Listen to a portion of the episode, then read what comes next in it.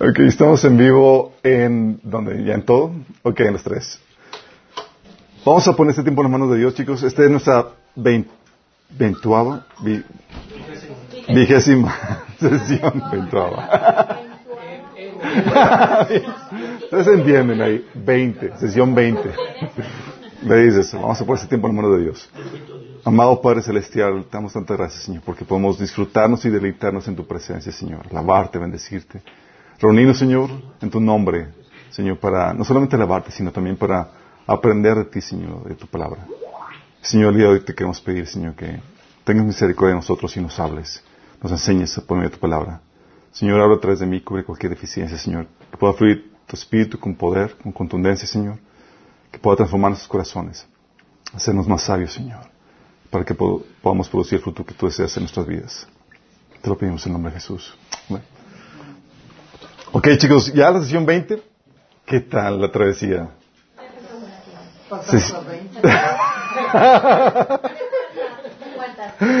Estaba pensando en un subtaller así de eh, finanzas, lo que no sabía una taller de finanzas. sí, de economía. Lo que no sabía una taller de finanzas. Eh, no, um, les había dicho que esta iba a ser la, la, la última sesión, si Dios quería, chicos, y creo que no quiere.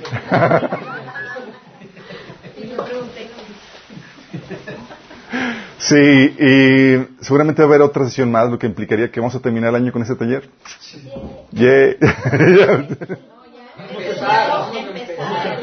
vamos a empezar el año con él. Ah, sí.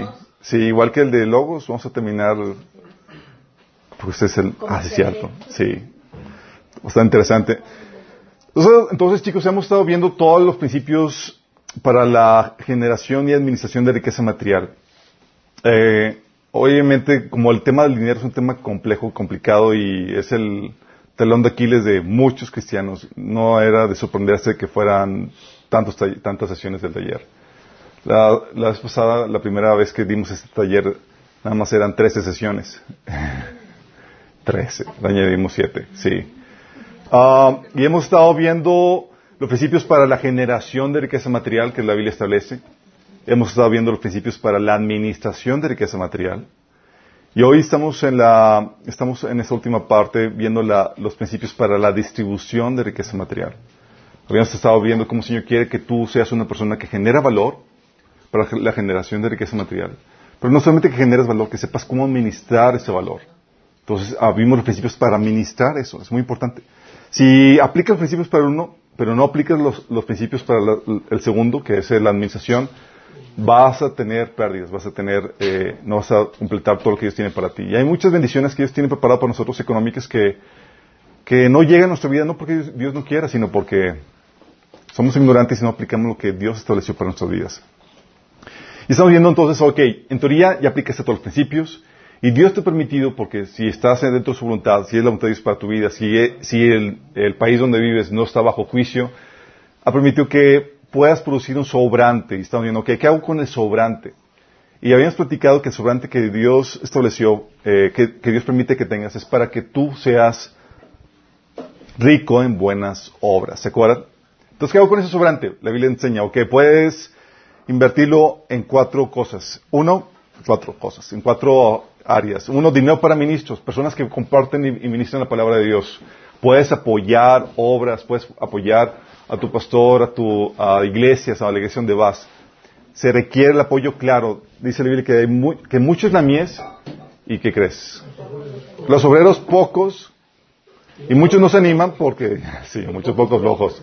Y muchos no se animan porque no hay ingresos para eso, sí. Y hemos platicado de cómo eh, la necesidad que tienen muchos ministros de trabajar medio tiempo porque no se ofrenda lo suficiente para solventar el trabajo tiempo completo, lo cual se requiere. Hay mucho trabajo que hacer, mucho trabajo, chicos, se lo digo por experiencia. Gracias a Dios que aquí muchos han tomado la batuta y han estado haciendo, participando con, con las personas que han estado compartiendo el Evangelio. Sí. Antes éramos como que, ah, pues que lo pasó el pastor. Y ahora es, encárgate del que genial tú, ¿no? Y también vimos que el dinero es para poder apoyar a los pobres. Todos vamos a pasar baches económicos. Y la idea es que podamos ser misericordiosos y apoyar a los hermanos que están pasando necesidad. Y la Biblia establece cuáles son los principios para apoyar a los pobres. ¿Por qué? Porque tú puedes dañar más con el dinero de los pobres que la, que la pobreza misma. Habíamos platicado eso.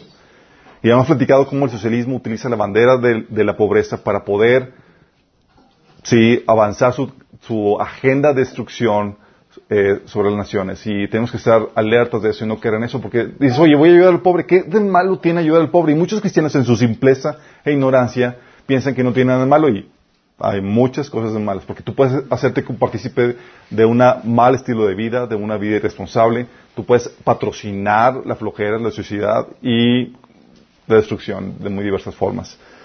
También vimos que el dinero es para generar empleos, para los empleados. Oye, tengo un sobrante y puedo contratar a alguien para que me, ayude con, la, con, la, con pintar la casa o extender un poquito el negocio.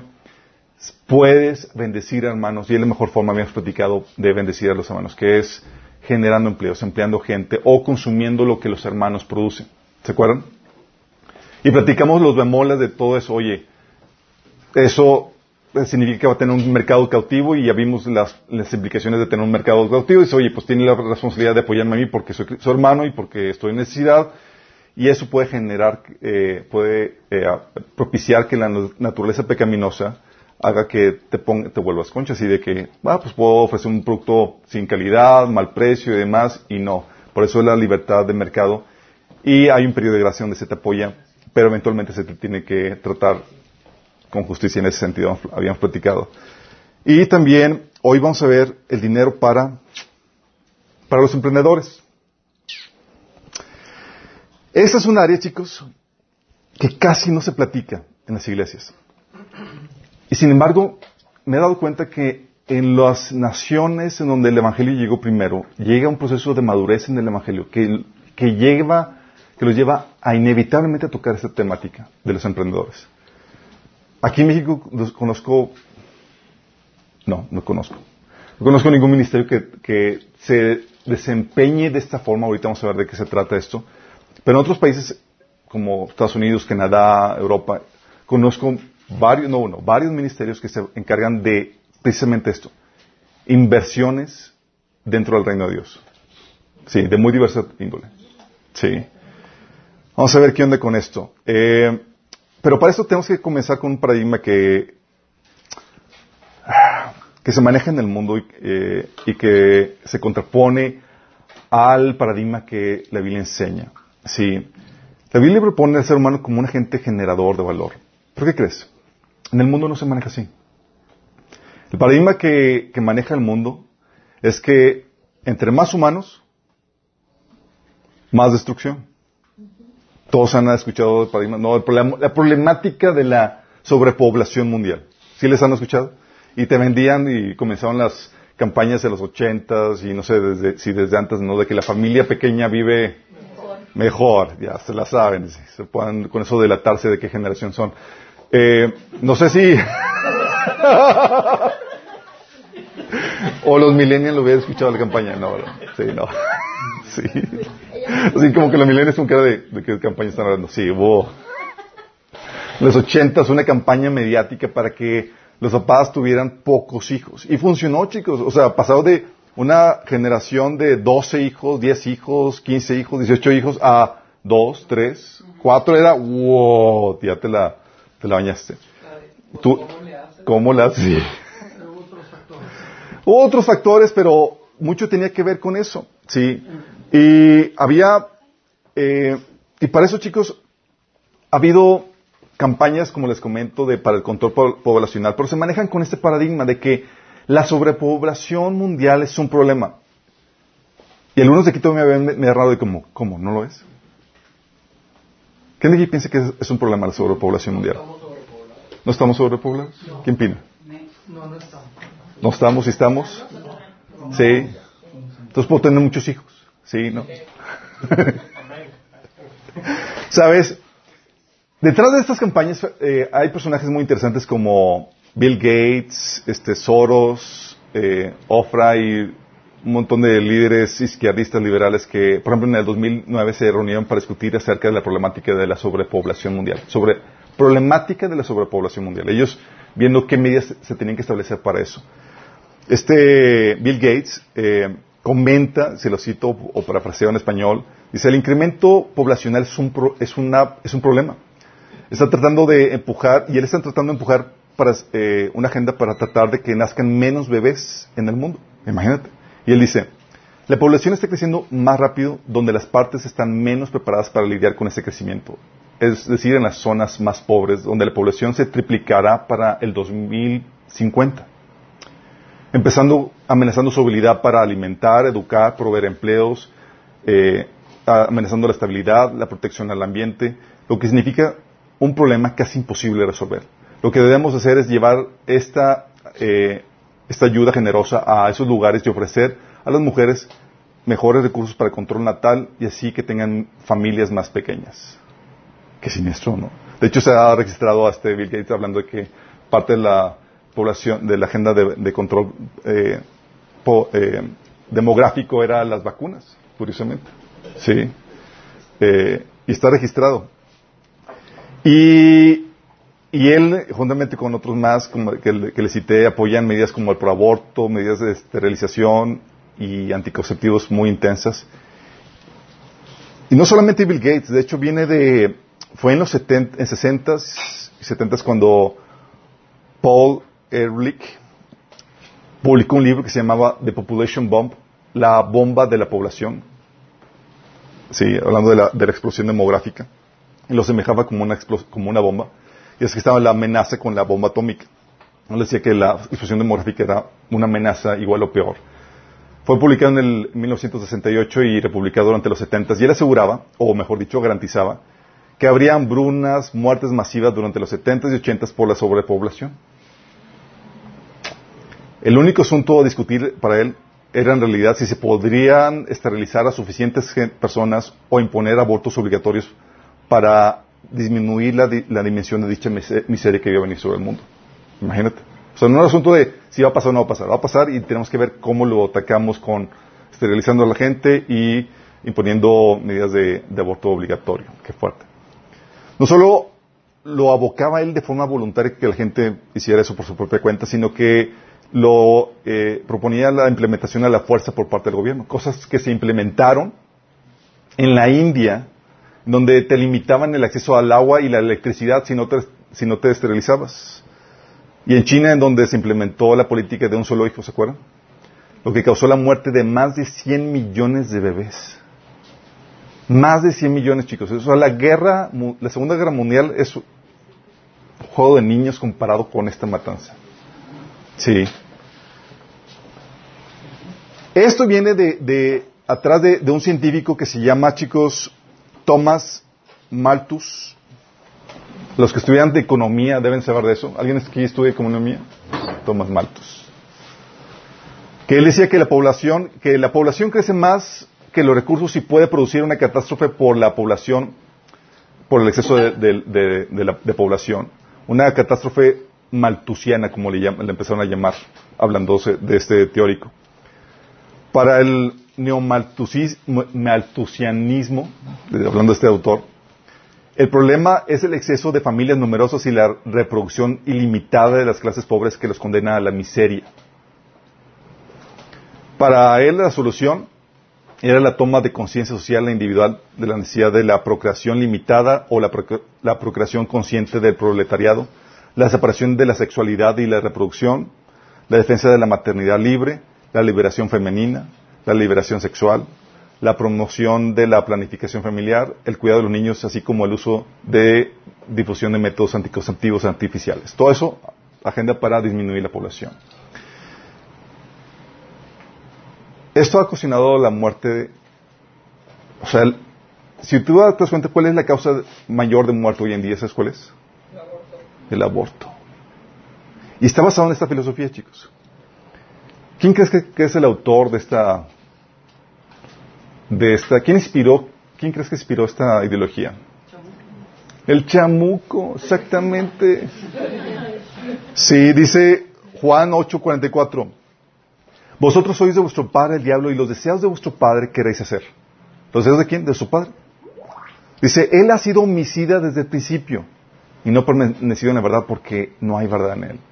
¿Quién es el, eh, ¿quién es el homicida? ¿El que inspira el homicidio? Satanás. Y los que se mueven con esa agenda se mueven controlados por el príncipe de este mundo. Sí. Y ellos se han metido, y muchos cristianos han adoptado esa política, esa mentalidad de que, de que la, la población es una problemática. Y estamos al borde del, del, quiebre ecológico por el exceso de, de, personas en el mundo y demás. En el paradigma de Dios, chicos, es completamente diferente. Es a mayor, a más humanos, más valor. De hecho, su instrucción en Génesis 1 de 27 28 les dijo Dios al ser humano. Creó Dios al ser humano a su imagen y a, a su imagen, la imagen de Dios lo creó, varón y hembra los creó, y los bendijo y les dijo, fructificad y multiplicados llenad la tierra. Vóytelas. No lo hemos llenado.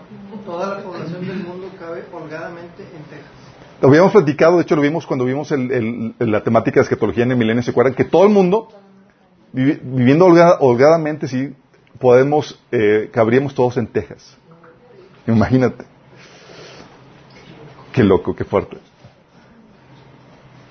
¿A qué va con esto, chicos? Jesús, aquí el paradigma es completamente diferente. Satanás es, vamos a eliminar a la población. Y te hablan de que el exceso de personas es un problema. ¿Por qué? Porque Satanás odia a las personas. Sí. Y Dios, en cambio, está con la agenda de, vamos a multiplicar a la gente y que sea lleno el mundo de personas. De hecho, Salmo 127, del 4 5 dice, como flechas en las manos del guerrero, son los hijos de la juventud. Dichosos los que llenan su aljaba con esta clase de, flechas. Se llenan con cinco. Si que se llenen, chicos. Sí. No serán avergonzados. Digo, hay, hay personas que tienen aljabas muy chiquitas. Otros que tienen más grandes. No serán, dice, no serán avergonzados por sus enemigos cuando litiguen con ellos en los tribunales. Sí. De hecho, dice, fíjate, fíjate la, la, la agenda de Dios cuando venga a establecer su reino en el milenio. ¿Se acuerdan? ¿Cómo, ibas, ¿Cómo iban a crecer las familias en el milenio? Dice Isaías 60 al 22. La familia más pequeña se convertirá en mil personas. ¿Te imaginas? O sea, vas a tener una memoria fenomenal para aprenderte los nombres de todos tus hijos. Dice, la familia más pequeña se convertirá en mil personas y el grupo más diminuto se convertirá en una nación poderosa. A su debido tiempo yo, el Señor, haré que esto suceda. Por eso se acuerdan que Caín dijo, oye, voy a hacer una casa para, mi familia. No, Caín fue y hizo una ciudad. Dices, pues, ¿qué está pensando este? Así se reproducían, chicos. Sí, así se reproducían. ¿Por qué? Porque Dios sabe que los humanos somos agentes que, generadores de valor. Para que aumente la riqueza se requiere más personas. Y para llevar al mundo al colapso financiero hay que limitar y reducir la población mundial como ya está sucediendo. Por eso, durante el milenio, cuando aumentan el número de personas, dice la Biblia en Miqueas 4, del 3 al 4, que durante ese tiempo todos vivirán en paz y prosperidad. Disfrutarán de sus propias vidas e higueras, porque no habrá nada que temer. Sí, el Señor de los ejércitos celestiales ha hecho esta promesa. Por eso, la gloria en el reino. Sí, dice, la gloria de un reino en Proverbios 14, 28 dice, una población que crece es gloria del rey. Un príncipe sin súbditos no tiene nada. Sí, hablando de esto. Y eso es lo que está sucediendo, chicos. Hoy en día, eh, tienes a poblaciones como Alemania, Inglaterra y demás, donde están buscando gente porque ya van rumbo al colapso, donde van a dejar de existir ellos como nación. Están ya prácticamente hechos de puros inmigrantes. Pero en el, paradigma, bíblico era diferente porque el paradigma normal en los tiempos antiguos, pues era una gente agrícola, ganadera, en donde deseaban tener hijos. ¿Sabes por qué? Pero mano de obra, es, necesito hijos porque necesito gente que forme parte de mi equipo, de mi pequeña industria, mi pequeño negocio agricultura, de agricultura o ganadero. Entre más personas, más mano de obra y producimos más. Sí. Eh, y la realidad confirma, chicos. Desde el siglo XIX, la población se ha duplicado de 3.5 billones a 7 billones. Y lejos de suceder lo que estos pseudocientíficos y falsos profetas han predicho, el hambre mundial está en su punto más bajo en la historia. Y el mundo ha llegado a un nivel de riqueza nunca antes alcanzado en la historia, chicos. ¿Por qué? Porque con cada persona que nace, nace creatividad ingenio para generar valor, chicos. El valor no se genera de nada. Tú tienes ahí un pedazo de árbol y tu ingenio y tu creatividad te lleva a producir, a sacar de ese árbol algo productivo de esa madera o de los frutos. Producir mermelada, producir muebles, producir lo que tú quieras. Y eso viene del ser humano, del ingenio y la capacidad para producir valor. Valor no se genera así nada más porque sí. Por otro lado, porque se ha disminuido el número de hijos, hay una crisis para, las, para los pensionados, no solamente en Europa, chicos, también en México. Porque no hay suficiente gente que porte el sistema de pensión y de retiros, no sé si sabías. Cuando estaba, tuve la oportunidad de trabajar en Profuturo GNP, que es una compañía de los retiros, y te platicaban que ellos habían fijado unas estadísticas donde la población estaba en aumento, ¿sí? Y pues ellos decían, oye, pues si está en aumento, las aportaciones van a ser enormes, entonces no hay ningún problema con solventar a la gente de retiro. Y aprovecharon con ese exceso para construir estadios, teatros del IMSS y cosas por el estilo que, que nada que ver. Pero de repente empezó la campaña para disminuir los, eh, el número de hijos y, ups, ¿qué crees? Ya no alcanza para los pensionados. Y eso sucede no solamente en México, en Europa a nivel mundial. Al punto de que están pidiendo en Europa y demás, le están permitiendo las entradas migrantes porque necesitan gente trabajadora que sostenga a los ancianos que van saliendo del mercado laboral. ¿Estás consciente de eso? ¿Por qué? Porque no hay suficiente gente que aporte al sistema riqueza o ingresos para la pensión y el retiro. Está, oye, hay menos gente, vas rumbo a la pobreza y a la aniquilación, y es lo que está sucediendo, chicos. Si el índice de reproducción en Europa es de 1.3, si mal no recuerdo, eso lo vimos en el taller, un taller no me acuerdo cuál, apologética. Y 1.3, y para solventar o para que la, gente se mantenga, eh, para que la, nación se pueda mantener vigente, para que no, no vaya rumbo a la erradicación, tenía, tenía que sobrepasar eso, tenía que ser cerca de dos hijos, dos a tres hijos por persona para mantenerse y no ir a la extinción. Imagínate. Y los musulmanes tienen entre 8 y 9. Y los musulmanes tienen entre 8 y 9 hijos. Sí. Y eso, oye, ¿por qué? Porque el enemigo nos ha vendido, nos ha vendido una agenda donde, ¿sabes que Para vivir mejor necesitamos menos gente. Y con eso nos está dando el traste, como humanidad. Qué, qué heavy, ¿no? Y la gente lo ha comprado. Y muchos cristianos lo han comprado. Y la agenda bíblica es, necesitamos gente, chicos. Necesitamos obreros, necesitamos manos chambeadoras. El único detalle es que se necesita, chicos, porque digo, puedes tener más gente, pero no se genera, no son automáticamente generadores de valor. Para detonar esa capacidad de valor, ¿sabes qué se requiere? Inversión se requiere invertir en personas. Porque esa capacidad de valor, para generar valor, no viene de forma automática, sino que se tiene que extraer, se tiene que detonar. Se requiere alguien que invierta en las personas. Es lo que Jesús hizo con nosotros cuando, para que nosotros podamos producir fruto para Él. ¿Qué Dios hizo para contigo y conmigo? Para producir fruto que conduce vida tan. Invirtió un hijo. Sí, dice Efesios 2 del 8 al 10, porque por gracia ustedes han sido salvados mediante la fe. Esto no procede de ustedes, sino que es el regalo de Dios, no por obras para que nadie se jacte. Porque somos hechura suya creados en Cristo Jesús para buenas obras. O sea, te salva, invierte en ti, por gracia, invierte. Acuérdate que es una inversión que es gratuita. Él invirtió, pero le costó a él bastante. Pero invierte en ti y él espera fruto. Sí. Como dice 2 Corintios 5, 15. Él murió por todos para que reciban la nueva vida de Cristo, ya no, para que los que reciban nueva vida en Cristo ya no vivan para sí mismos, de forma egoísta, viviendo para el pecado. Más bien vivirán para Cristo quien murió y resucitó por ellos.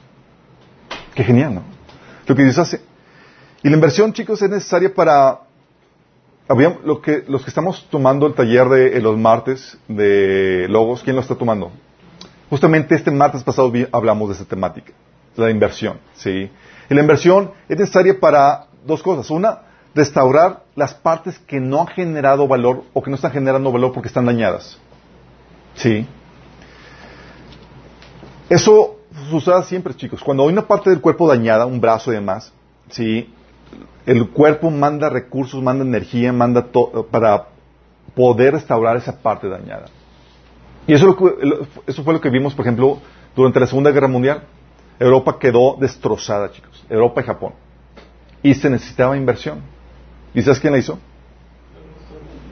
Estados Unidos. Ahí les va, chicos. Para restaurar o para empezar a restaurar Europa y Japón, que habían sido destruidos. Sí, eso es lo que estaba haciendo. ¿Por qué? Porque cuando hay partes dañadas en un sistema, se quiere invertir en ellas para poderlas restaurar y volverlas a ser productivas. Y tan bien y tan productivas se volvieron esas naciones, esas sociedades que ya, que nosotros que no sufrimos una catástrofe de esa, magnitud, ya nos sobrepasaron. ¿Sí? Entonces se requiere la inversión para restaurar lo que no genera valor y también se requiere la inversión para desarrollar lo que aún no genera valor. Lo que platicábamos el martes justamente. ¿Sí? Eh, tú puedes ver esto, por ejemplo, cuando los padres o cuando los embarazos, chicos. Oye, bebé no genera valor en el cuerpo pero está invirtiendo la madre recursos y demás para poder producir algo y llevarlo a la madurez de sus papás hasta que pueda producir valor por sí mismo, hasta que se pueda ser, uh, eh, se pueda valer por sí mismo. A nivel sistema de sociedad, de nación, ¿sabes qué fue lo que sucedió? Lo que sucede, sucedió algo similar con el pueblo de Israel, chicos. Era un desierto monte baldío donde no había nada de nada, chicos. Llegó Israel con su ingenio, con su creatividad y con su inversión. Y ahorita en el desierto producen de todo, chicos. Producen agua del, del, así de la nada, de, lo que hay en el ambiente. Y, hacen, y en el desierto producen frutas y verduras cual ni te imaginas. Sí, donde no había nada. Llegaron a invertir ahí y empezaron a producir valor, chicos. Y ahorita Israel es de las sociedades más ricas donde no había, chicos. ¿Sí nos, damos cuenta? Porque, porque la problemática no son las personas. Las personas son los agentes que generan valor. La problemática es que no hay suficientes inversionistas que detonen esa generación de valor en las personas. ¿Sí? Y es ahí donde vamos a diferentes tipos de inversión, chicos. ¿Cómo andan de frío, chicos? ¿Están bien? Hay diferentes tipos de inversión. Tenemos dos tipos, chicos. Una inversión para provecho personal y otra para provecho sistémico. De hecho, hablamos justamente de eso el martes. Pasaje que habla acerca de esto y quiero que, veas esta situación. Mateo 25 del 14 al 30 dice, también el reino de los cielos puede ilustrarse mediante la historia, a ver, déjame checar, sí, mediante la historia de un hombre eh, que tenía que emprender un largo viaje.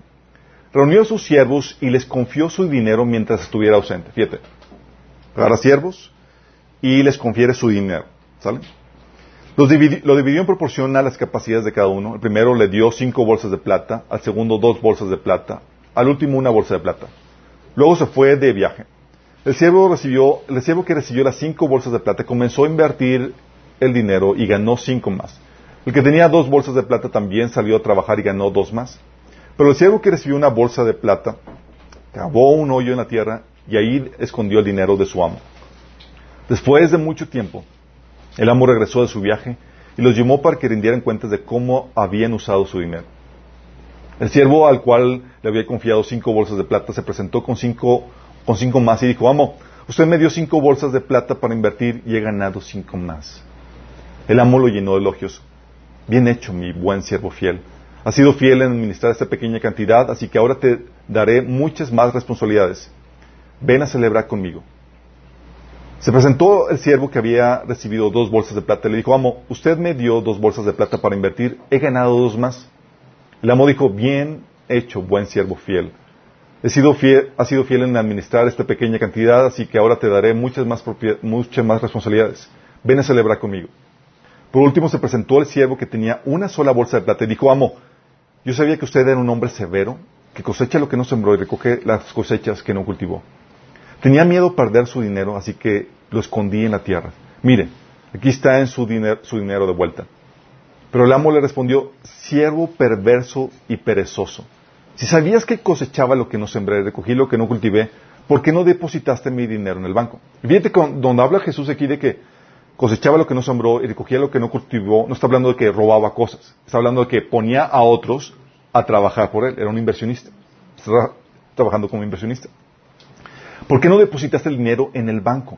Al menos hubiera podido obtener algún interés de él. Entonces ordenó, quítenle el dinero a ese siervo y dénselo al que tiene diez bolsas de plata. A los que usan bien lo que se les da, se les dará aún más y tendrán en abundancia. Pero a los que no hacen nada, se les quita aún lo poco que tienen. Ahora bien, arrojen este siervo inútil a la oscuridad afuera, donde habrá llanto y rechinar de dientes. El pasaje de Lucas del parábola de las minas es similar a este, chicos.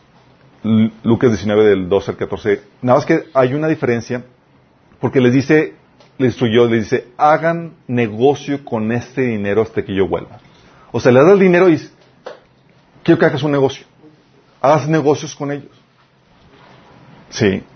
Note lo que el Señor está haciendo. El Señor está aquí está, está dando una, una parábola de cómo el Señor funge como inversionista y te está aplicando los principios de inversión. Que es el primer tipo de inversión, es inversión para provecho personal. Donde la persona, con su dinero, con sus recursos, ve posibilidades de negocios. Y sabes que esta persona tiene talento, voy a invertir en él y espero ganancia con ese dinero. ¿Sí? Hay dos tipos de inversión. Aquí vemos que es la inversión de accionistas donde tú eres copartícipe en los riesgos de la persona y la otra, la inversión por intereses que es por préstamos. ¿Sí? Que eso es lo que, ganan, lo que ganas con los bancos. Pero fíjate cómo está esperando la persona, la persona que invirtió en esta parábola. ¿Qué está esperando? Ganancia. Para su provecho personal. Sí.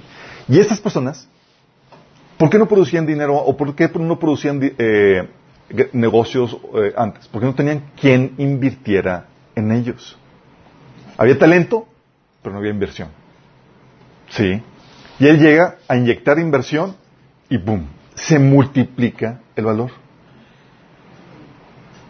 Y está esperando él algo de regreso. Lucas 13, del 6 al 9, también te pone otro ejemplo de este tipo de inversión, de inversión para provecho personal. Dice, entonces se le contó esta parábola. Un hombre tenía una higuera plantada en su viñedo, pero cuando fue a buscar fruto en ella, no encontró nada. Sí. Así que dijo el viñador, mira, ya hace tres años que vengo a buscar fruto en esta higuera y no he encontrado nada, córtala. ¿Para qué he de ocupar el terreno? Señor le contestó el viñador, déjala todavía un año más para que yo la pueda clavar alrededor y echarla bon. Así tal vez en, adelante de fruto, si no, córtela. Aquí tienes a una persona que invirtió, aró, puso su, su viñedo y demás y no produjo fruto. Y dice, vamos a invertirle un poco más, tal vez produzca, pero está esperando fruto. ¿Sí? Trabajo de un agricultor siempre es eso, es voy a invertir tiempo, esfuerzo y semilla para, para esperar un fruto de regreso. Ese tipo de inversión para provecho personal, chicos. Y tú tienes ejemplos de esto cuando se invierte de forma normal como accionista en algún negocio. Si, oye, te invitan, tienes un, ya tienes un sobrante y te invitan a participar dentro del negocio. Dice, oye, invierte tanto en esto, vamos a poner el dinero a trabajar en tal negocio y al final de año las ganancias, las utilidades, los dividendos se van a distribuir entre los accionistas. ¿Suena bien? Sí. Es lo que hace un, accionista, chicos. Y hay mucha gente que tiene el talento de, de cómo hacer un negocio, tiene el know-how, pero lo único que le falta es inversión. Es inversión, chicos. ¿Saben cómo se les como que chin, si tan solo tuviera esto para poner a trabajar y echar a andar este negocio? Y el Señor te habla de cómo en esas parábolas Él entra como ese inversionista que invierte en las personas, en el talento de la gente y esperaba esa ganancia. Sí. Y hay mucha gente así, chicos. Tiene talento, tiene enojado, sabe todo, pero no tiene el capital que se requiere para comenzar tal o cual negocio. También hay muchos proyectos productivos. Hay proyectos de libros, música, de etcétera, que lo único que se requiere es algo de capital para hacer andar eso. Si la persona ya lo invirtió además, de hecho, lo que hacen las editoriales es que invierten en el proyecto de libro que escriben los, autores. Los autores típicamente no tienen el capital para hacerlo.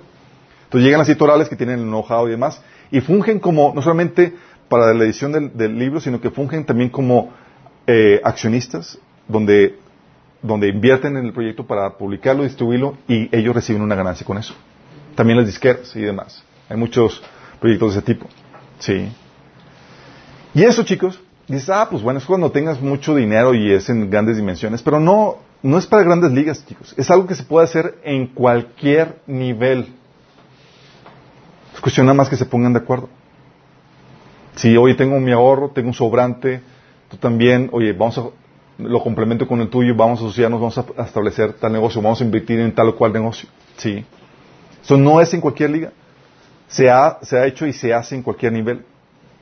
Y lo que esperas de ganancia en este nivel son los dividendos como accionista.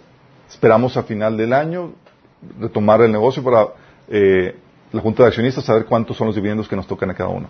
Sí.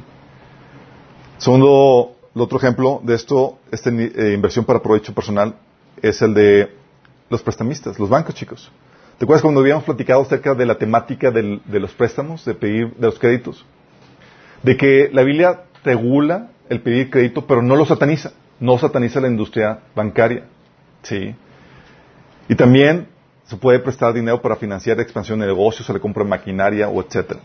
Y se vale, sí. Y se, con eso se extienden también los negocios y al final se pagan los intereses por ese préstamo. Que es, ¿Cuál es la ganancia? Los intereses. Es parte de, de, lo que se hacen para poder invertir. Y gracias a esa inversión, chicos, a esos préstamos, negocios se extienden, se genera valor y se extienden las cosas. También tienes empresas invirtiendo en su propio personal. Son empresas que, oye, te, te, jalan, tú no tienes ninguna, ninguna capacitación ni nada, pero te capacitan, te entrenan, te desarrollan, pero te exigen una retribución a cuenta. Hay empresas que te pagan la maestría, sí. Hay empresas que te mandan a cursos a otras partes que tú jamás podrías invertir, pero no lo hacen de grapa. Ellos esperan un provecho personal. Sí. Imagínate, aquí en Monterrey tenemos mucho de eso, donde empresarios locales y más han, hecho ese tipo de, situación. Y tengo, eh, la industria aseguradora, tengo colegas que, trabajan, eh, por ejemplo, una colega que trabajaba en Mafre decía que ella le habían pagado la maestría y tenía, obviamente, como esperan luego a cambio, tenía que un compromiso de trabajar que eran 3, 4 años en la, en la empresa, porque obviamente la inversión se le está haciendo, pero con, como esperan un provecho personal a la empresa. Te estoy invirtiendo, pero no es para que te vayas. Ah, ya, gracias por capacitarme y bye. Obviamente no. Es una inversión para provecho personal. Sí. Entonces, ¿qué, gana la, empresa? Gana personal capacitado para hacer que sea la empresa, para hacerle ganar. Sí. Pero no se podría hacer si no hubiera inversión. ¿Me explico? Lo mismo sucede, chicos, con las becas con ¿Sí saben cuáles son los requisitos de las becas con cuando te vas a estudiar al extranjero? Ya no hay. Ah, sí, con este gobierno ya no hay. Bueno, cuando había. ¿Alguien se acuerda cuál era el requisito? El requisito es, oye, pides una beca para estudiar extranjero, es tienes que regresar a México, no te puedes quedar allá. Y poder aportar a México el conocimiento que obtuviste. Tienes que trabajar en una empresa o en una institución educativa aquí en México y brindar el conocimiento que obtuviste. Y hay un compromiso por escrito para eso. ¿Por qué? Porque es una inversión para provecho personal. Si voy a invertir en ti, pero espero algo de regreso. Sí. Y hay mucho valor perdido, chicos, por la falta de inversión. Mucho valor perdido.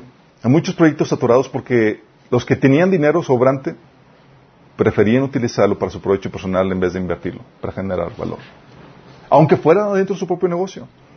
Hay muchas de, problemáticas por eso, porque uno tiene que tener fe y arriesgar y demás, y hay muchos que tienen aversión a la pérdida. Recuerdo cuando le, proponía a mi papá un plan de, negocios para extender su negocio. Y le decía, wow, está genial. Y dice, vamos a hacerlo. Nada más necesitamos esta, esta inversión. Y papá, no, olvídate. Cualquier cosa que requería invertir, no. Sí. Yo tuve que invertirlo. Pero hay gente que pierde esa oportunidad para generar valor porque no están dispuestas a invertir. Sí. Y este es el tipo de inversión para provecho personal. Yo invierto en ti, te desarrollo, invierto tu talento, tu potencial, pero ¿qué? Espero algo de vuelta. ¿Sí? También está la inversión para provecho sistémico, chicos. A ver, los que vinieron el martes, ¿están para qué es? ¿Se acuerdan? Para beneficio del sistema, de la sociedad, no para beneficio propio. ¿Sí? Ejemplo de esto. Es donde, Señor, te hace un favor, invierte en ti, paga tu deuda además, y Él espera no que la pagues de vuelta, Él espera que tú seas bueno con el resto. O sea, que la inversión en ti se extienda para más personas. Dice, eso lo puedes ver en Mateo 18 del 33. Fíjate lo que dice. Entonces le acercó Pedro y le dijo, Señor, ¿cuántas veces perdonaré a mi hermano que, eh, contra mí? ¿Hasta siete? Jesús le dijo, no te digo hasta siete, sino aún hasta setenta veces siete.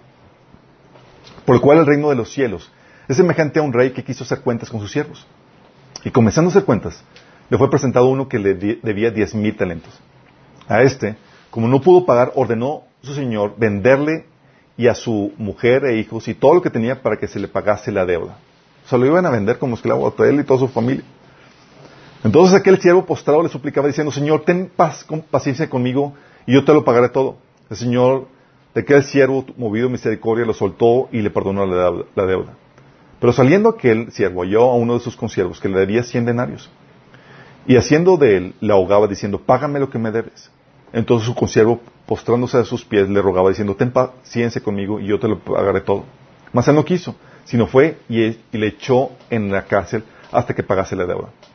Viendo sus consiervos lo que pasaba, se entristecieron mucho y fueron y refirieron a su señor todo lo que había pasado. Entonces llamando a su señor le dijo, siervo malvado, toda aquella deuda te perdoné porque me rogaste. Versículo 33. ¿No debías tú también tener misericordia de tu consiervo como yo tuve misericordia de ti. Fíjate, está pidiendo de vuelta el pago para él, para su provecho personal. Él está, estoy invirtiendo a ti para que afectes positivamente al resto de la gente. ¿Sí te das cuenta? Está diciendo, tenías el deber moral de mostrar la misma gracia y compasión al resto de la gente. Yo no te la estoy pidiendo de vuelta, te perdono la deuda, no estoy diciendo, págame eh, en, módicos o en, en pagos facilitos. Sino estoy diciendo, te pago Sí, pero espero una atribución para beneficio del sistema, del resto de la sociedad. Por eso Jesús también decía en Juan 13:34, este mandamiento nuevo les doy, que se amen los unos a los otros. Fíjate lo que dice, el Señor nos amó y luego dice, ¿qué espera de nosotros? Dice, espera un efecto para el resto de la gente. Yo invierto en ti, amor, y espero que tú ames al resto. Sí, por eso también dice Mateo 10, 18, sanen a los enfermos, resuciten a los muertos, limpien de su enfermedad a los que tienen lepra, expulsen a los demonios. Lo que ustedes recibieron de gracia o de gratis, denlo gratuitamente. O invierto en ti para que tú empieces también a dar a los demás. Es un, es un tipo de inversión de se invierte en ti y espero que tengas un efecto positivo al resto del sistema. Ejemplos de inversión de ese tipo, chicos. ¿Cuáles vienen a la mente?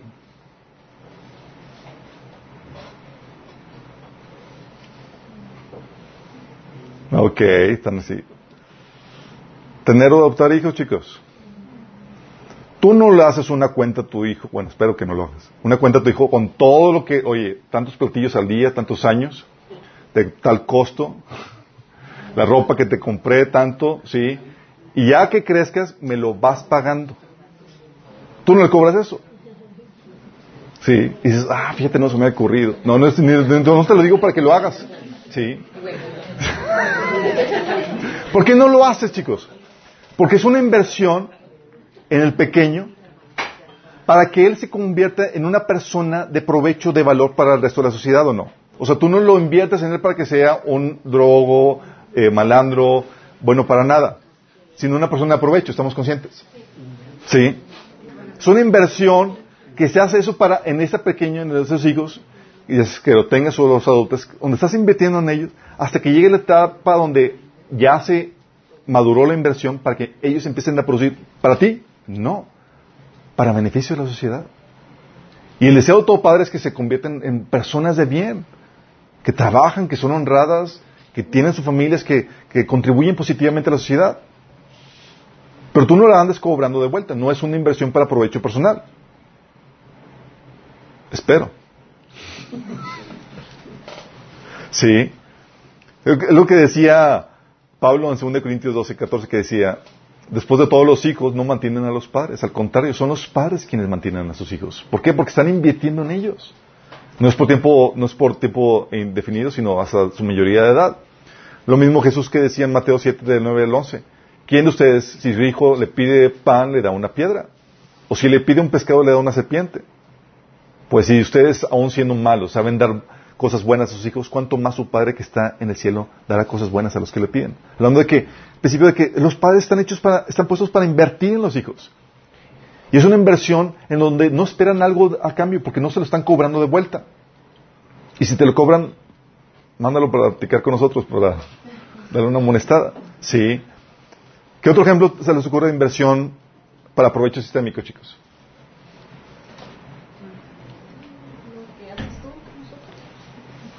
Pastores con los discípulos, chicos. Los pastores. Fíjate lo que dice Efesios 4 del 10 al... Bueno, Pablo mismo dice, ahí mismo en el pasaje que les leí, ahora voy a visitarlos por tercera vez y no les seré una carga. Fíjate, él no esperaba cobrarles nada. Dice, no busco lo que tienen, los busco ustedes mismos. Después de todos los hijos no mantienen a los padres, al contrario, son los padres quienes mantienen a sus hijos. Está utilizando este mismo ejemplo de los padres, de la inversión que hacen los padres sobre los hijos, para su ministerio. Pablo no cobraba nada y estaba invirtiendo y desgastándose por ellos porque esperaba algo al cambio. Él esperaba que ellos se convirtieran en personas bien, de bien que, produjeran fruto para, para el reino de Dios. Para que ellos pudieran hacer las obras que Dios preparado de antemano para ellos. Por eso dice Efesios 4, del 11 al 12. Él mismo constituyó a unos apóstoles, a otros profetas, a otros evangelistas, a otros pastores y maestros, a fin de perfeccionar a los santos para la obra del ministerio. ¿Cuál ministerio? El de ellos, el de ustedes. O sea, nosotros estamos puestos aquí para invertir nuestra vida, nuestro tiempo en ustedes. ¿Para qué? Para que el ministerio de Dios para sus vidas pueda ser desatado. Hay unos que son muy buena inversión y otros por los cuales todavía estamos orando.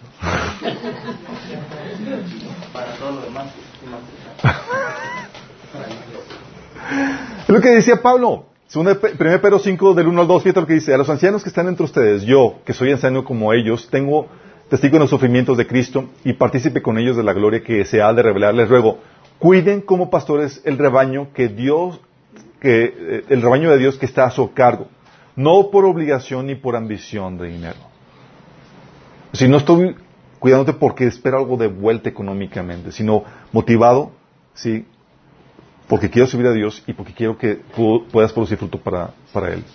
Sí.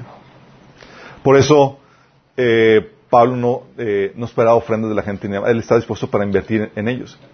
Y por eso, chicos, dice la Biblia que, que se espera fruto de ti, que desarrolles tu ministerio, y como dice 2 Pedro 1 del 8 al 9, dice, porque estas cualidades que debes añadir en tu fe, si abundan en ustedes, los hará crecer en el conocimiento de, nuestro Señor Jesucristo y evitará que sean inútiles e improductivos. Porque la carga de, Pedro no era que, que, produjeran para su empresa, chicos, o su ministerio. La carga era para qué? Para que pudieran producir fruto para Dios. No era para provecho personal, sino para beneficio del sistema, de la sociedad, del cuerpo de Cristo. Y por eso estaban desgastando y estaban invirtiendo en ellos. ¿Qué inviertes? Tiempo, dinero, paciencia, desgaste físico, mental, emocional,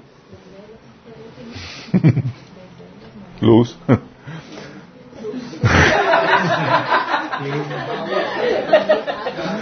¿Y qué esperas? Ganancia. Oye, que puedan producir frutos para el Señor. O sea, devoción, devoción a Dios, carácter, discípulos, que ellos se, multipliquen, sus buenas obras, su influencia en, sociedad, en su sociedad. Son ejemplos de donde se invierte, donde no espero algo de regreso, pero sí espero que un fruto de ti. No es para mí, pero sí para beneficio del sistema. De esos chicos también hay ONGs, organizaciones no gubernamentales, diversas asociaciones que tienen muy diversos propósitos, que se forman con muy diversos propósitos para invertir en muy diversas formas. Una de ellos, chicos, ellos invierten sin esperar nada cambio. Uno de ellos, eh, que esta asociación, es algo que les he platicado. ¿Se acuerdan cuando les platiqué que me fui a Canadá y donde hubo una asociación que me apoyó para la publicación del libro? Esa asociación se llamaba Pirela, que era Partners in Reformational Education. Sí. Que era eh, compañeros en, la promoción de, de educación reformada. Y ellos tenían, juntaban eh, de donadores un fondo de dinero para poder apoyar publicaciones eh, de muy diversa índole, maestros y demás, escuelas y demás, para poder apoyar la educación evangélica reformada en México. Sí. Por eso cuando fui a esa reunión, ellos estaban con que, oigan chicos, tenemos mucho dinero y no hemos invertido en nada, necesitamos algún proyecto en invertir. ¿Y qué crees? Ahí aparezco yo. Sí. ¿Por qué? Porque ellos sabían, tenían la encomienda de juntar dinero de diferentes donadores, con la encomienda de invertir en muy diversos proyectos que avanzaban la causa que ellos querían apoyar. Hay otra asociación que se llama Mustard Seed Foundation, que es la Fundación Semilla de Mostaza, en donde ellos juntan dinero de, donadores de muy diversas partes, eh, principalmente Estados Unidos y Europa, con la encomienda de invertir, ¿sabes en quién? En estudiantes cristianos para que hagan posgrados en las principales universidades del mundo. ¿Se requiere, chicos? Claro que se requiere. Sí. Y ellos tienen eso, o invertir en desarrollar este el potencial de la gente. Sí, en ese sentido. ¿A alguien se le ocurrió? ¿Alguien lo hizo? ¿Tomó la iniciativa? Y está tomando eso. Y hay proyectos, hay inversiones, chicos, donde no esperan algo de regreso. Ellos esperan invertir en ellos, en proyectos así, para beneficio de la sociedad, para beneficio del reino. ¿Vamos entendiendo? Este, inversiones en forma de becas o con dinero. Hay asociaciones que, se encargan de... No te invierten con dinero, pues sí te invierten, ¿sabes con qué? Con coaching del área en la que quieres trabajar. Oye, quieres desarrollar mental, oye, te adoptan y te desarrollan en esa área. Sí. ¿Y qué obtienen? Ellos obtienen una ganancia sistémica, una ganancia para beneficio del reino de Dios. Tanto de la inversión para provecho personal como la inversión para provecho sistémico, chicos, de ambas se espera retorno de la inversión. Sí. Y sin la inversión, el potencial para generar valor se queda bloqueado. Así de importante es la inversión, chicos. Tan así que si tú abandonas a tu hijo a su suerte, su potencial se va a truncar. Por eso invertimos y desarrollamos en ellos. Por eso como pastores y más los adoptamos y los llevamos a madurez. Porque queremos que todo su potencial se pueda desarrollar. ¿Vamos entendiendo? De ahí es la importancia de la inversión, chicos. Tan importante es porque si no hay eso, no se genera valor. Y para eso se genera, se requiere, para llegar a ese nivel, chicos, donde tú te conviertes en inversionista, se requiere que tengas un sobrante. Y por eso tuviste que haber pasado al nivel de donde supiste cómo generar valor y supiste cómo administrar ese, ese, valor. O sea, no es cualquier cosa. Sí. Exactamente.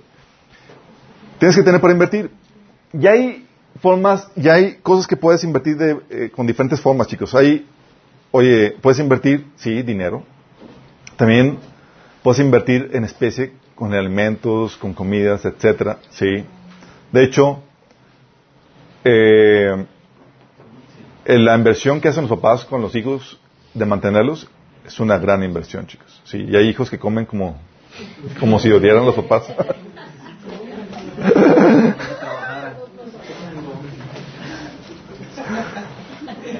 Sí, los papás saben, es de los serían porque ya saben.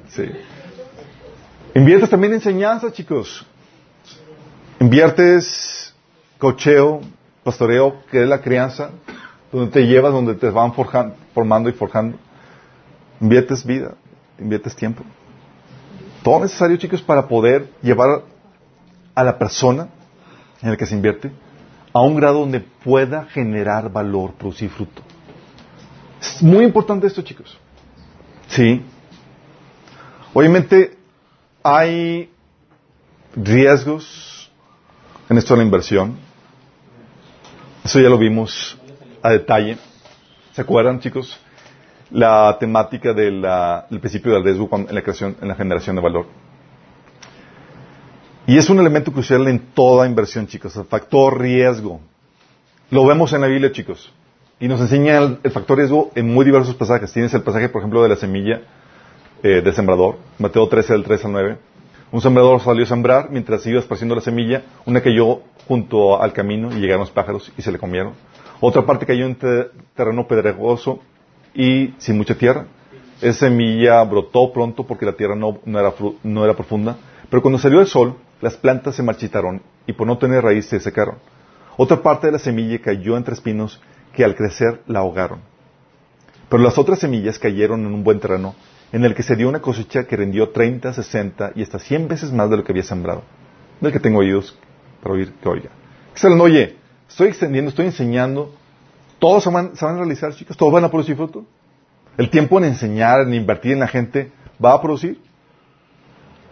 Y aquí está un panorama muy triste el asunto. Oye, de todos los terrenos, solamente uno sí va a producirte. Los demás van a ser pérdida. Qué triste. Pero te enseña eso. Sí.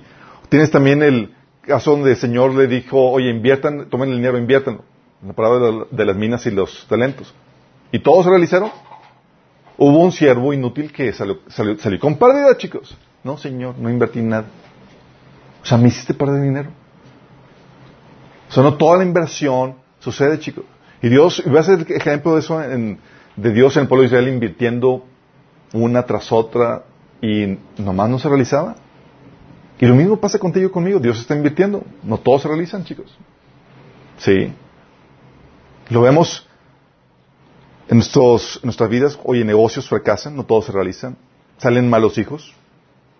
Fuiste un buen padre y demás. Y pues nomás no agarró la onda. Tienes a miembros donde invertiste tiempo, oración, lágrimas de la iglesia y nomás no ves fruto. No se realizan. Sí. Es aquí donde dices, oye, pues eso suena como una apuesta. De hecho, es una apuesta, chicos. Es decir, oye, si te gustan las apuestas, este es, Señor creo que te está llamando a, a esto. Es la parte de es la, es la parte, el lado redentor de las apuestas, chicos. Si te gusta la, emoción de la reina, si vas a perder o no ese dinero. es parte de. Obviamente, es un dinero que es un sobrante como lo hemos estado manejando. No es un dinero que, que lo requieres para cumplir con tus responsabilidades. Pero porque hay un riesgo, chicos, la inversión se cuida. Sí. La inversión se cuida donde eh, Pablo, por ejemplo, ¿qué invertía? Invertía, no tenía, no invertía dinero, invertía su tiempo su enseñanza, su conocimiento. Y decía, por ejemplo, con la iglesia de Gálatas, invirtió un buen de tiempo, chicos, y demás, y se le estaba yendo, la inversión se le estaba echando a perder. ¿Te acuerdas? Llegaron otros maestros y estaban metiendo herejías destructivas. Dice Pablo en Gálatas 4:11, temo por ustedes, quizá todo el arduo trabajo que hice entre ustedes fue en vano. Y ahí tienes Pablo, ching, que la inversión no se me eche a perder, y les escribe la carta a Gálatas. Órale. No es para... Sí. O, ¿te acuerdas? Tesanolicenses invirtió tiempo en ellos para compartir el evangelio, enseñarles y demás. Y llega una terrible prueba sobre la iglesia de Tesanolicenses. Hijo de chin, ya se me hace que ya perdimos la inversión. No sobreyó ninguno. Dice primera de Tesanolicenses 3.5. Por esta razón, cuando ya no pude más del estrés del nervio de qué a pasar con ellos, envié a Timoteo para averiguar si la fe de ustedes seguía firme. Tenía miedo de que el tentador los hubiera vencido y que nuestro trabajo hubiera sido en vano. O sea, Pablo sabía que era un riesgo, pero también sabía que tenían que cuidar la inversión. Por eso, no es un asunto fácil porque, en el sentido de que, sí es fácil en el sentido de que tú no lidias en muchas ocasiones con, con empleados. La parte donde, la sesión que vimos el sábado pasado vimos todo lo que conlleva emplear gente y ayudar empleando a la gente. Que tienes que supervisarla, que a veces llega muy mal, con muchos muy malos hábitos y demás, y es un gorro lidiar con demandas, con, con, con todas las problemáticas que conlleva emplear. Y aquí dices, pues mejor, le hago de inversionista, invierto en, lo- en alguien más y él que supervise, que haga todo y chalala, ¿sí? No, también requiere, requiere una supervisión, por eso las juntas de accionistas y demás para ver cómo va el avance de, del trabajo realizado. Sí, Lucas 16.2. Entonces le llamó le dijo, ¿qué es esto que oigo de ti? Da cuentas de tu mayordomía o rinde cuentas de tu administración. Pero esta inversión, chicos, nos lleva a nos lleva a preguntarnos cómo distinguimos entre buenos y malos terrenos. ¿Se acuerdan la semilla que caía en malo terreno? No producía fruto. Yo quiero que la inversión produzca fruto, chicos. En ocasiones, chicos, es muy fácil detectar cuando alguien es una buena inversión. Sí, la Biblia dice, por sus frutos los van a conocer. Muy fácil. Por ejemplo, ¿te acuerdas Timoteo?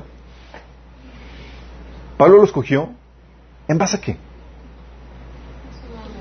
Por el testimonio de la Por el testimonio que tenía, chicos. Hechos 16 del 1 al 3 decía, llegó Pablo de- a Derbe y después a Listra, donde se encontró un discípulo llamado Timoteo, hijo de una mujer creyente, pero de padre griego. Los hermanos en Listra y en Iconio hablaban bien de Timoteo. Así que Pablo decidió llevárselo. O sea, había potencial aquí que... Oye, Pablo, Timoteo, chambeador y toda la cosa, y vamos a invertir en él. Y luego después, la inversión de Timoteo, fíjate, Filipenses 2 del 20 al 22. No cuento con nadie como Timoteo, que se preocupa genuinamente por el bienestar de ustedes. Todos los demás solo se ocupan de sí mismos y no de lo que es importante para Jesucristo. Pero ustedes saben cómo Timoteo ha dado muestras de lo que es. Como un hijo con su padre, él ha servido a mi lado en la predicación de la buena noticia. ¡Wow! Tú ves y dices, oye, una persona chambeadora, disciplinada, vamos a invertir en él para desarrollarlo. Y hasta gusto da. ¿Un poco no? Dice Proverbios 17.2. El sirviente sabio gobernará sobre el hijo sin vergüenza de su amo y compartirá eh, la herencia con los demás hijos. ¿Por qué? Porque, oye, ves potencial de inversión ahí. ¿Sí? ¿Por qué crees que las becas, a quién se les dan, chicos? Los que la van a. A los buenos, chicos, hay un filtro ahí. Oye, pues, no, pues no le gusta estudiar. Vamos a invertir en él, vamos a tener fe. No haces eso. Sí, hay cosas que son muy fáciles. Sí, por eso Jesús, fíjate lo que dice, hablando de la inversión en nuestras vidas. Dice, yo soy la vid verdadera y mi padre es el labrador. Toda rama que en mí no da fruto, la corta. Pero toda la rama que da fruto, la poda. En otra versión dice, la limpia, para que dé más fruto todavía. O sea, das fruto, vamos a invertir en ti tiempo y dedicación para hacerte que produzcas más fruto todavía. Fíjate cómo se requiere la poda para que produzcas más fruto. Se requiere que inviertan tiempo y trabajo en tu vida para que puedas producir más fruto. ¿Sigamos viendo esto? Entonces, si produces fruto, oye, ¿en quién invierto? ¿Quién será buena tierra, mala tierra? Pues es cierto, va a haber riesgo siempre. No todo el que, el que comienza bien la carrera termina bien, chicos. Pero eso es un buen inicio. Hay veces donde es muy sencillo ver y dices, oye, es una persona aplicada y más, se le ve talento, vamos a invertir en él.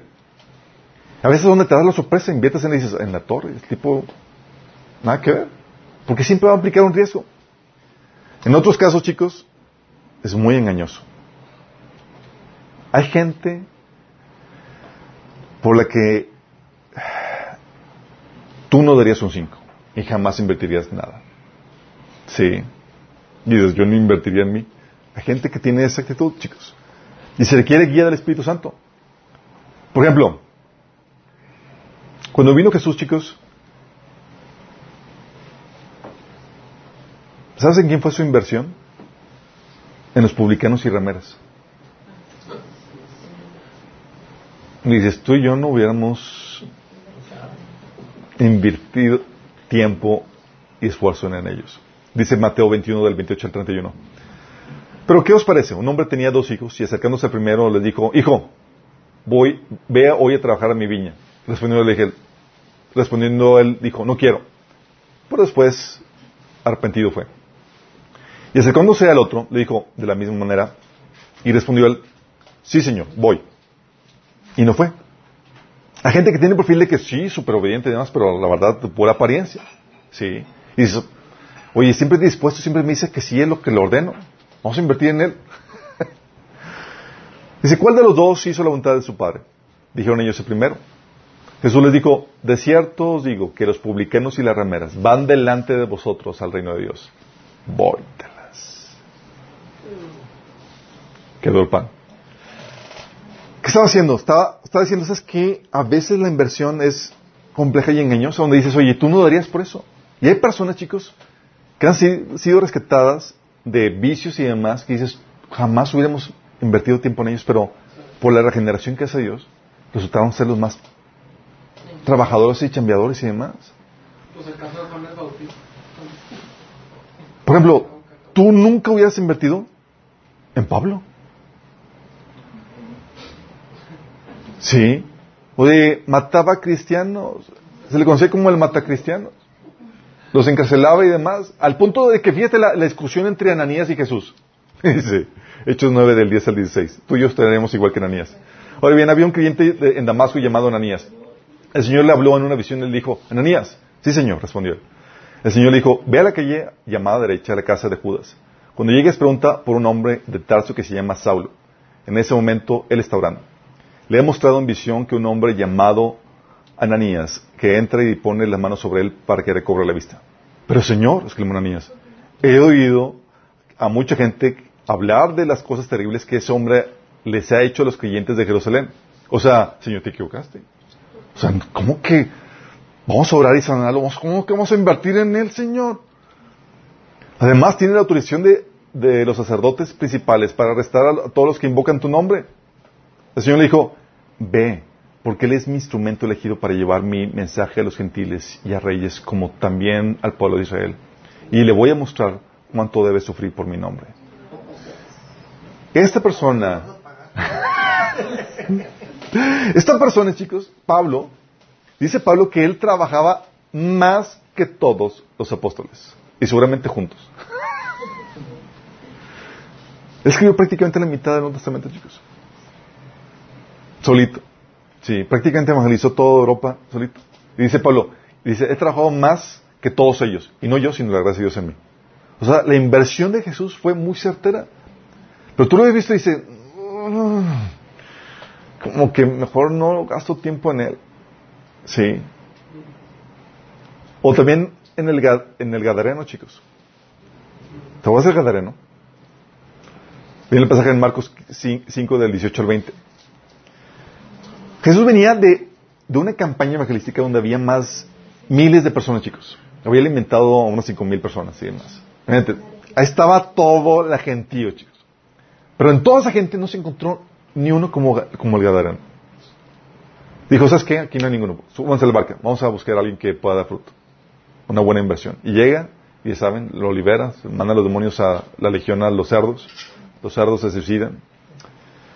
Y decía, y ya que sana y toda la cosa, dice, mientras subía Jesús a la barca, el que había estado endemoniado le rogaba que le permitiera acompañarlo. Jesús no se lo permitió. Es la única persona que Jesús lo despachó, chicos. No, tú no me acompañas capaz de que te me vuelves loco y luego quién sabe si te vuelve un demonio. no, dijo Jesús no se lo permitió, sino que le dijo, vete a tu casa, a los de tu familia, y diles todo lo que el Señor ha hecho por ti y cómo te ha tenido compasión. Así que el hombre se fue y se puso a proclamar en Decápolis, Decápolis son 10 ciudades, chicos, lo mucho que Jesús había hecho por él y toda la gente se quedaba asombrada. Él evangelizó la Decápolis, chicos. Tú y yo no dábamos ni un peso por ellos, chicos. Tenían la vida deshecha. El Señor llega, invierte, saca el valor donde no lo hay y detona esa gente para generar valor. Qué maravilloso, ¿no? Por eso digo, sí hay cosas que son muy fáciles de discernir en quién puedes invertir, pero a veces es engañoso y requieres la dirección del Espíritu Santo. Mi esposo y yo a veces decimos, oye, estamos invirtiendo tiempo en personas y algunas personas que dices, dan la duda de que, ay, Señor, y de repente salen haciendo cosas maravillosas y dices, ¡ah, Y yo, qué bueno que persistimos.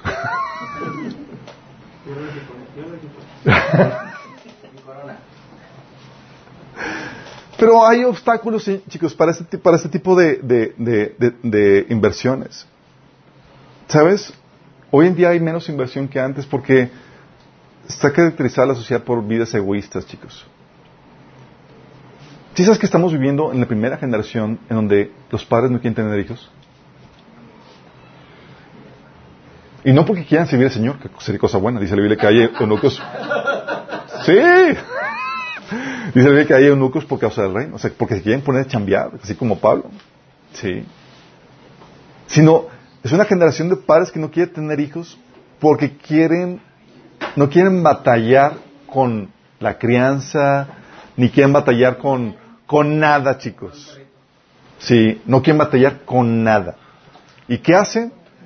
Quieren disfrutar la vida y demás. La generación sin hijos. ¿Por qué crees? Por eso, chicos, por egoísmo. Si no quiero andar batallando con gente, con niños, con desveladas de lloriqueos, cambio de pañales, ni nada de eso. Y luego todo el costo y demás. ¿Por qué? Porque es una, es una generación egoísta y el egoísmo te, te lleva a no querer invertir. Porque la inversión es costosa, chicos. Cuesta. O sea, la inversión que hacen los papás sobre los hijos, para que ellos puedan llevar a ser, llegar a ser productivos, es desgastante. ¿Sí? Tus papás eran guapos y hermosos hasta que naciste, después todos con canas y canas y todos ya con crisis y emocionales, existenciales. O sea, tú como inversión has costado un buen. Hay gente también que, generación que prefiere vivir opulentemente disfrutando este mundo como prioridad antes que poder invertir para generar valor para el reino, chicos. Es el egoísmo los que nos lleva a no querer invertir. Oye, a que lo disfrute un no sé quién para beneficio de un reino que ni, ni entiendo muy bien, a que lo disfrute yo, pues mejor yo. Pero es el egoísmo. También lo que obstruye esto, los obstáculos, es la la falta de organización entre accionistas, chicos. Hay gente que dice, es que mi sobrante es muy poco como para poder producir efecto como inversionista. Pero ¿sabes qué? Entre muchos se logran hacer maravillas. Hay proyectos de inversión que requieren más de un inversionista por el riesgo que se diversifica o por la cantidad de capital que se requiere. Y la idea es que no te conviertas tú solo en eso. La idea es que llegues a este nivel donde tú puedas ser inversionista. Pero la idea es que ya que llegues a esto, que no te conviertas en un, inversionista aislado, sino que puedas invitar a otros a que sean partícipes de esto. Sí.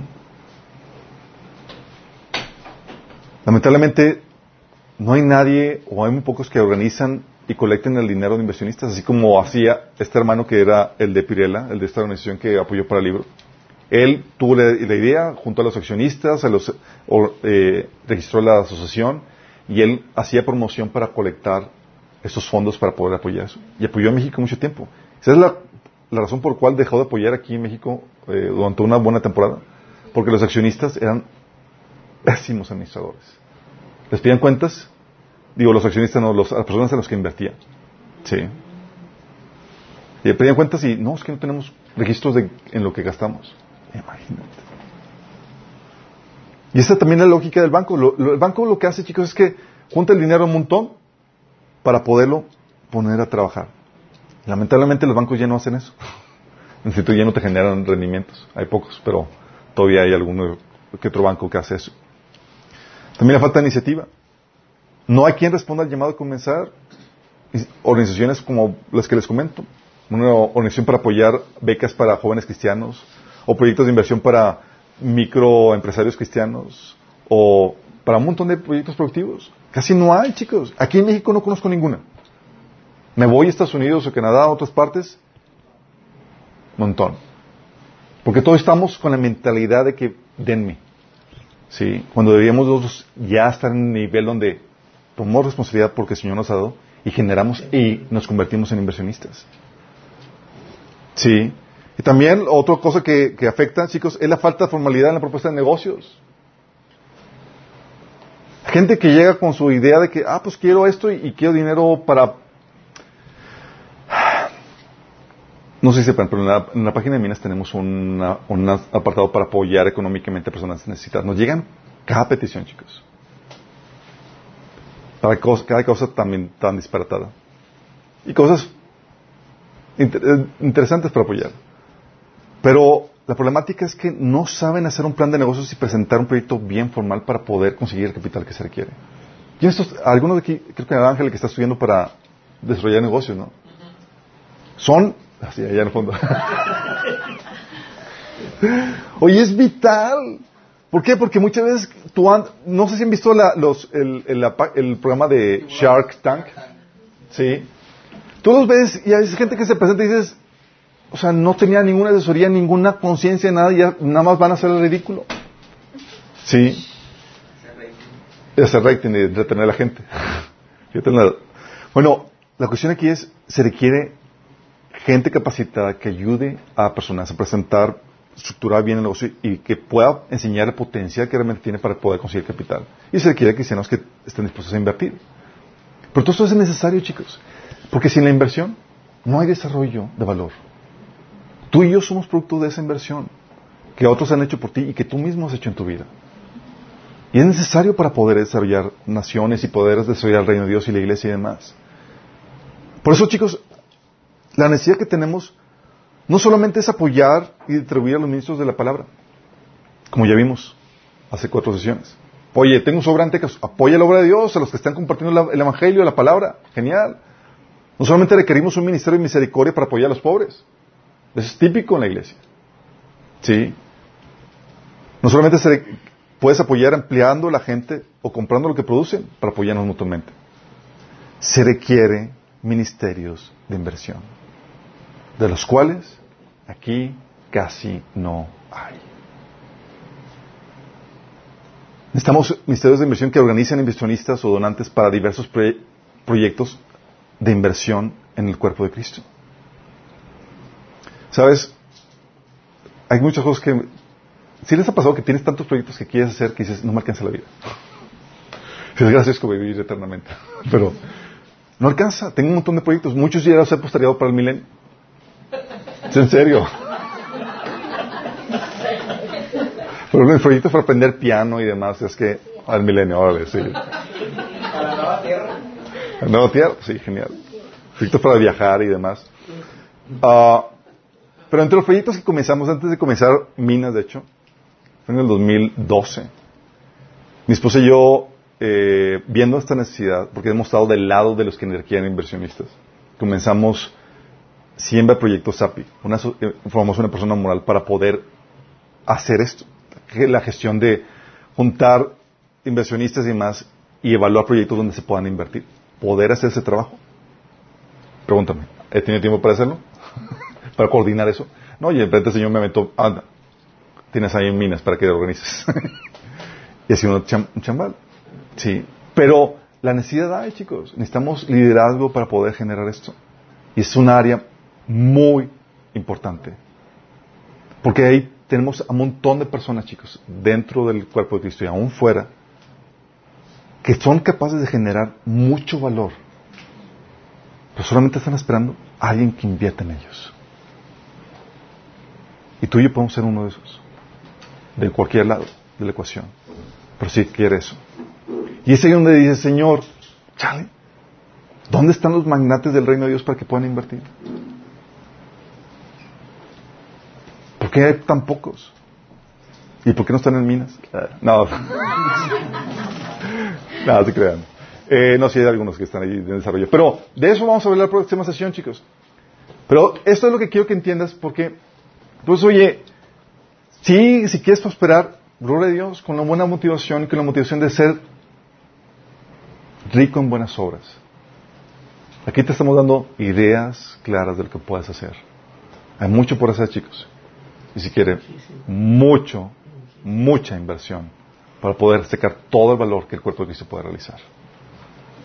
¿Tenemos con una oración? Amado Padre Celestial, damos gracias, Señor. Porque tú nos enseñas la importancia de la inversión, Señor. Tú mismo nos enseñaste, Señor, cómo invertir para generar y sacar valor que podemos producir como hijos tuyos, Señor. Gracias, Señor, por darnos el ejemplo. ejemplo maestro, Señor, que podamos imitar. Y queremos ser, Señor, esos inversionistas, Padre. Nuestra Padre, es que nos ayudes, Padre, a ser buenos administradores del recursos que tú nos has dado. Que podamos generar ese, ese sobrante, Señor, para poder ser esos inversionistas, Señor, para poder generar valor. Tantos proyectos, tantas áreas de necesidad dentro del cuerpo de Cristo, Señor.